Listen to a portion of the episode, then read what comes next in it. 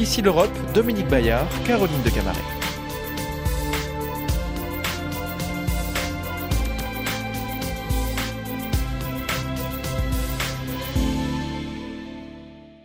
Bonjour à tous, merci de nous rejoindre pour Ici l'Europe.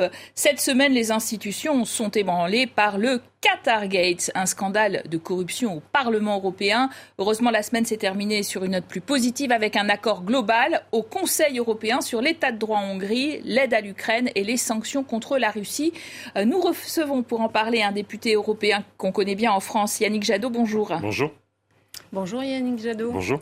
Alors vos convictions écologistes européennes sont dans votre A D N politique. Vous vous engagez chez Les Verts en dix-neuf cent quatre-vingt-dix-neuf, parti que vous n'avez pas quitté depuis. En parallèle, vous avez été un activiste de la cause écolo au sein de Greenpeace France. Dix ans plus tard, vous voilà élu sur les bancs du Parlement européen. Là encore, une instance où vous êtes réélu sans discontinuer. Candidat malheureux à la présidentielle de deux mille vingt-deux, vous avez récemment lancé un club politique Maison Commune, un lieu de débat pour les Verts voulant, bien sûr, exercer le pouvoir pour mettre en œuvre leur programme. Alors on commence par ce sommet européen qui s'est terminé dans la nuit de jeudi à vendredi, euh, consacré aux questions qui fâchent, conséquences euh, de la guerre en Ukraine. Mais fi- dans la dernière ligne droite, il y a même eu la Pologne qui tout d'un coup a cherché à bloquer euh, la fameuse impôt sur les sociétés, les multinationales à quinze pour cent. Mais on est arrivé à un compromis, compromis global en paquet. Qu'est-ce que vous en pensez? Est-ce que vous en êtes satisfait? Il y a des choses qui sont incontestablement positives. Euh, alors vous le savez que euh, sur ces sujets-là, au niveau européen, c'est l'unanimité. Donc certains pays utilisent leur droit de veto pour d'autres affaires, par exemple que la taxation minimale des multinationales ou euh, la, les questions du gaz. Avoir un impôt mondial minimal sur les multinationales, c'est une bonne nouvelle. Vous savez que nous, on regrette que cet impôt soit de quinze pour cent, ce qui est quasiment l'impôt sur les sociétés le plus bas en Europe. C'est quasiment du dumping fiscal, mais ça existe. On a un impôt, tant mieux. On avance aussi sur euh, l'état de droit en Hongrie. C'est important, il y a de la corruption en Hongrie. Vous savez que le Parlement européen considère qu'il y a une dérive qui va vers un régime qui n'est plus un régime de totale démocratie. C'est grave en Europe. Tant mieux, on avance. En revanche, là où ça patine sérieusement, c'est sur la crise énergétique et, évidemment, euh, le blocage des prix du gaz. Alors justement, toujours pas d'accord en vue. Il faudra un nouveau euh, Conseil des ministres de l'énergie euh, pour euh, trouver un plafond au prix du gaz. Alors, il y a des dissensions. Les Allemands, on le sait, euh, sont contre ce plafonnement. Euh, Est-ce que vous pensez qu'on va parvenir à un accord qui sera vraiment efficace? Parce non. que si c'est pour objectivement, mettre un plafond, j'y crois pas. Voilà. Objectivement, au regard euh, du conflit au sein de l'Union européenne sur ce sujet, vous avez effectivement des pays qui, comme l'Allemagne, disent au fond euh, notre sujet, c'est l'approvisionnement. Donc, on est prêt à s'approvisionner à n'importe quel prix. Et vous savez qu'ils ont mis en place un paquet quasiment de deux cents milliards d'euros pour compenser. Euh, euh, ce que pourraient être les hausses de prix. Mais on voit aussi dans d'autres pays, et c'est le cas de la France, que euh, l'impact des prix de l'énergie est évidemment très lourd sur les, les finances publiques, mais il est très lourd pour euh, les Françaises et les Français, pour les entreprises. Euh, euh, quand vous avez le prix de l'électricité qui est lié très largement au prix du gaz, l'énergie euh, instrumentalisée par Poutine dans le conflit en Ukraine, ça nous met tous, d'une certaine façon, en difficulté, non pas pour des raisons objectives de prix de l'électricité, mais du fait de la guerre en Ukraine. Je, moi, je, je, je crois que, euh, au fond, euh, la Commission européenne, qui s'est alliée avec l'Allemagne là-dessus, hein, très clairement, euh, elle attend que euh, les prix du gaz diminuent tranquillement pour qu'au fond, ce soit plus un sujet d'urgence. Mais structurellement, on est en train de sortir du gaz russe, tant mieux, qui était, du fait des pipelines, une énergie peu chère. Là, on est en train de basculer sur ce qu'on appelle le gaz naturel liquéfié, que nous, qui est un marché mondial, qui n'est plus relié par des pipelines. Et ce gaz-là, le prix va être très instable, l'approvisionnement va être instable. Il suffit qu'il y ait un peu de reprise économique en Chine, et ils vont essayer de capter tout le gaz naturel liquéfié du marché mondial. Donc l'enjeu pour l'Europe, c'est à la fois aujourd'hui de protéger, mais c'est aussi de sortir le plus vite possible de la dépendance au gaz, parce que le gaz euh, qu'on, enfin, qu'on va utiliser dans les années qui viennent est un gaz de marché mondial, est un gaz qui va être très instable, probablement très cher, qui est très polluant quand c'est en Amérique du Nord, parce que c'est du gaz de schiste. Et donc il va falloir mettre des énergies renouvelables et de faire des économies d'énergie, de la sobriété, de l'investissement dans le bâtiment notamment. Alors, vous avez commencé à parler de Viktor Orban, son cas, son ultraconservatisme. Il a finalement levé son veto, qui était en effet de circonstance, sur les dix-huit milliards d'euros d'aide à l'Ukraine. Et en échange, finalement, ses fonds structurels, son plan de relance, ils sont gelés, mais à un niveau un peu moindre. Ils seront débloqués que s'il produit une vingtaine de réformes. Est-ce qu'on a, on a gagné, finalement, sur l'état de droit européen, ou c'est plutôt le populisme Orban qui a imposé son, son tempo? Il y a des deux. Le problème, c'est que si on ne sort pas de cette unanimité avec des dirigeants qui ont des droits de veto dans des situations de crise, ça nous bloque tous. Mais là, ce qui est évident, c'est que Viktor Orban va être obligé de mettre en œuvre un certain nombre de, de, de, de, de mesures qui, à la fois, euh, doivent redonner de l'indépendance à la justice, doivent lutter contre la corruption en Hongrie, et c'est sur cette base-là, quand même, qu'il pourra accéder à la plénitude des fonds européens. Il faut savoir que la situation économique en Ukraine, en Hongrie, pardon, est très mauvaise, et donc il est évident que Orban a besoin des fonds européens. Tant mieux si l'Europe lui impose de remettre de la démocratie dans son pays. Est-ce que dans la pratique, vous attendez vraiment une vraie démocratisation une... Ah ben il faut, il le faut. Je veux dire, l'Europe s'est construite... Est-ce que vous pensez que c'est vraiment dans les intentions de Viktor Orban ? Non. Est-ce que c'est dans ses intentions ? C'est une évidence, non. Puisque c'est depuis qu'il est au pouvoir, euh, petit à petit, il empiète sur les règles démocratiques. Ça, c'est un danger euh, maximal. Et tout son discours, toute sa rhétorique est anti-européenne. Notamment quand il s'adresse aux, aux Hongrois. Mais quand il vient à Bruxelles, il a besoin de l'argent européen. Il a besoin des politiques européennes. Et donc, finalement, euh, l'Europe arrive à lui imposer quand même euh, d'éviter les excès et de revenir à des formes de démocratie euh, compatibles avec les valeurs européennes. Parce qu'on voit bien le populisme monter partout dans le monde. Bolsonaro euh, et Trump... Euh, même s'ils n'ont pas été réélus, ont fait plus de voix aux dernières élections qu'aux premières. Ce qui veut dire que cette vague populiste, elle est très lourde. On voit l'Italie, on voit la Suède, qui maintenant vont être gouvernés par des gouvernements avec l'extrême droite. Euh, et donc il nous faut impérativement en Europe protéger la démocratie et puis surtout avoir des politiques européennes qui protègent les Françaises et les Français, les Européennes, les Européens, pour justement que l'Europe soit... la solution et non pas le problème. Alors, on, on parlait de cette déflagration dans le ciel européen au-dessus de votre Parlement. Euh, plusieurs élus sont touchés par le Qatargate. La socialiste grecque Eva Kaili est accusée de corruption et prise en flagrant délit avec des billets. Euh, et elle a perdu d'ailleurs dans la bataille son titre de vice-présidence. Le film de cette folle semaine de session à Strasbourg avec Sophie Samay. Le Parlement est attaqué. La démocratie européenne est sous le feu des attaques. La démocratie européenne secouée par un scandale sans précédent.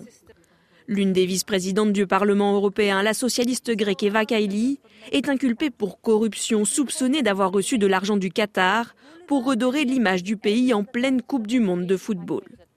Quatre personnes sont aujourd'hui inculpées, mais l'enquête se poursuit. Des O N G et syndicats proches du Parlement européen sont eux aussi dans la tourmente.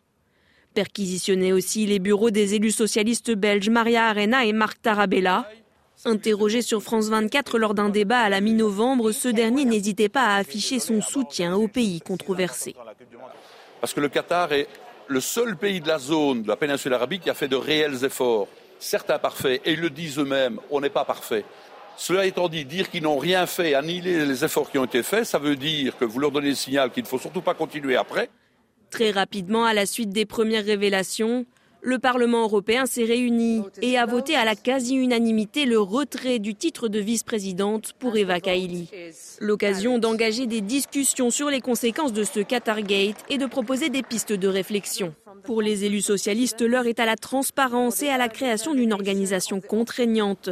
Le Vert Philippe Lamberts réclame lui une haute autorité de la transparence indépendante, bloquée dans les négociations entre les trois institutions. Ce genre d'autorité serait vraiment la bienvenue au niveau européen. Par ailleurs, je pense que l'obligation pour tous les députés de déclarer leurs contacts avec des lobbies, tout ça devrait être déclaré de manière systématique, de manière à ce qu'on puisse identifier des comportements peut-être un petit peu discutables. Ce jeudi, les eurodéputés se sont prononcés sur une suspension de tous les travaux sur les dossiers législatifs relatifs au Qatar. Les remous du Qatargate n'ont donc pas fini d'inquiéter le tout Bruxelles.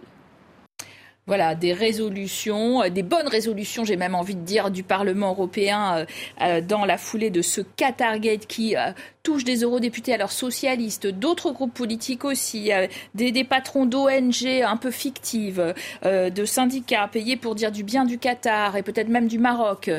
Qu'est-ce que vous pensez de cette affaire ? C'est extrêmement grave, c'est extrêmement grave parce qu'on sait combien euh, la corruption euh, tue la démocratie. Euh, on est déjà dans une, euh, dans une situation euh, de forte défiance euh, des citoyennes et des citoyens vis-à-vis de la politique, euh, parfois vis-à-vis de l'Europe. Et évidemment, euh, tout ça alimente ce sentiment de défiance. Donc euh, il va falloir euh, évidemment être extrêmement, euh, et la justice belge le fait aujourd'hui, sérieux dans l'enquête. Ça, c'est une évidence, avec des sanctions très lourdes. Mais nous nous battons, nous, écologistes, depuis des années pour améliorer la transparence et l'intégrité de ce Parlement. Et les groupes socialistes, conservateurs comme libéraux, jusque-là, bloquaient la plupart des demandes que nous avions. Vous savez, en France, on a une haute autorité de la vie, de, sur la transparence de la vie publique, notamment après l'affaire Cahuzac. Ça marche très très bien. Quand vous commencez votre mandat, vous faites une déclaration de patrimoine. Quand vous finissez votre mandat, vous faites une autre déclaration de patrimoine, par exemple. Et la haute autorité contrôle. Au Parlement européen, euh, vous déclarez vos intérêts, vos revenus. Parfois, d'ailleurs, certains députés euh, ont des activités économiques en dehors de leur statut d'élu liées à des lobbies. C'est pas interdit, ça doit être déclaré. Donc ça, ça ne va pas. Et puis, il faut maintenant déclarer les patrimoines. Il faut qu'il y ait une haute autorité indépendante, effectivement, qui ait un pouvoir d'enquête. Les puissances étrangères, qui ont des représentants au Parlement européen, ne sont pas dans le registre des lobbies. Pourtant, ce n'est pas l'intérêt général européen que ces puissances étrangères défendent. Les ambassadeurs, défendent. Par exemple. Les ambassadeurs. Et donc, évidemment, ils doivent intégrer le registre des lobbies. Et puis, euh, il y a des choses qui sont totalement aberrantes au Parlement européen, que nous combattons depuis longtemps. Vous pouvez vous rendre dans un pays étranger, participer à ce qu'on appelle un groupe d'amitié, qui n'a pas vraiment de statut de contrôlé au niveau du Parlement européen, et votre déplacement est payé à cent pour cent par le pays tiers. Enfin, vous vous rendez compte que quand on vous invite et qu'on prend en charge votre voyage, Euh, votre, euh, votre vie euh, dans ce pays-là, vous perdez de votre autonomie, vous perdez de votre indépendance. Et donc, il faut régler tout ça. Nous avons toujours défendu ces mesures-là. Il est temps que les socialistes et les conservateurs et les libéraux acceptent de mettre de l'intégrité dans ce Parlement. Alors, vous avez déjà des solutions, il y a déjà des choses qui sont en piste, mais euh, Ursula von der Leyen euh, disait euh, récemment, il faudra travailler dur pour rétablir la confiance. Est-ce qu'aujourd'hui, vous, vous avez des informations qui pourraient mettre en cause, y compris euh, des membres de la Commission? Est-ce que ce scandale, il ne va pas déborder sur euh, d'autres instances européennes? Écoutez, un, il faut que toute la transparence soit faite. Il faut que l'enquête aille jusqu'au bout. C'est pour ça d'ailleurs qu'on demande une commission d'enquête, y compris pour nous. On ne va pas se substituer à la justice belge qui travaille bien. En revanche, on peut savoir un peu comment ont voté les parlementaires. Qu'est-ce qu'ils ont fait comme voyage? Par exemple, on va revisiter l'accord avec Qatar Airways. Ça paraît être important, c'est ce qu'apportait Karima Deli, notre présidente de la commission transport. Euh, euh, le commissaire Spinas, qui quand même a repris quasiment tous les arguments euh, des lobbyistes euh, membres, du, et, membres du Parlement européen qui défendaient euh, la position euh, qatarienne dans ce dossier. Il va quand même falloir comprendre pourquoi il a défendu ces positions-là, vantant euh, la grande démocratie euh, qatarienne, les droits sociaux, les droits humains, alors qu'on sait à quel point euh, ça n'est pas la réalité. Donc effectivement, il va falloir faire, encore une fois, toute la lumière. Et il nous faut euh, recréer la confiance. Peut-être qu'on entend parler du Maroc maintenant, euh, qui interviendrait beaucoup aussi euh, dans euh, les, la, la, la, la pression, l'influence sur les votes du Parlement européen. Il va falloir qu'effectivement euh, on avance là-dessus, encore une fois. Mais vous savez, vous le, par, un... par, le Parlement européen a bien travaillé, par exemple, sur le détournement des fonds européens. On a identifié et sanctionné, par exemple, le Rassemblement national, la famille Le Pen, père et fille, sur les détournements de l'argent européen. Qui de ce point de vue-là, ça avance. Qui se gausse hein, de, de ce scandale, au passage. Ils se, il se gaussent, ah. mais euh, qui remboursent l'argent européen parce qu'ils l'ont détourné. Donc c'est de la fraude. Donc, sur certains aspects, le Parlement européen travaille bien. Mais sur d'autres... incontestablement, il y a d'énormes progrès à faire.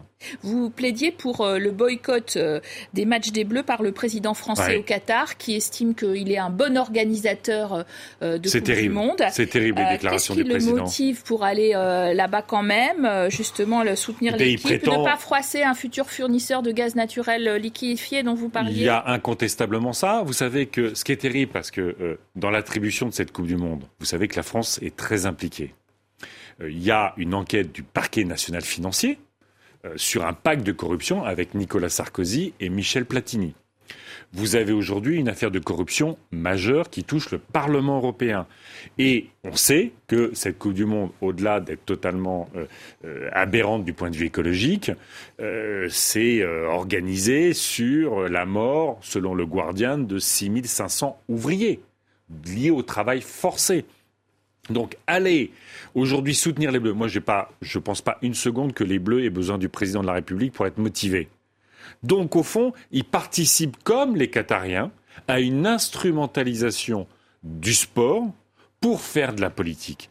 Et aller, comme ça, euh, euh, au fond, valider cette Coupe du Monde, son instrumentalisation politique, les malheurs, les drames humains qu'il y a derrière, en même temps que toute la corruption qu'il y a autour de cette Coupe du Monde par le Qatar, je trouve ça scandaleux. Surtout qu'en ce moment, la C O P quinze sur la biodiversité à Montréal, qui doit sauver le vivant planétaire, qui doit sauver nos conditions de vie, est totalement bloquée. La France bloque les fonds pour les pays du Sud, pour qu'ils protègent notre biodiversité mondiale. Eh bien, s'il a vraiment envie de prendre l'avion, il va à Montréal, il ne va pas à Doha. Yannick Jadot, on aimerait avoir votre avis sur une autre actualité européenne forte de la semaine, c'est cette taxe carbone aux frontières. Oui. Hein. Euh, vous en êtes félicité. Alors, elle s'applique à un certain nombre de matières premières.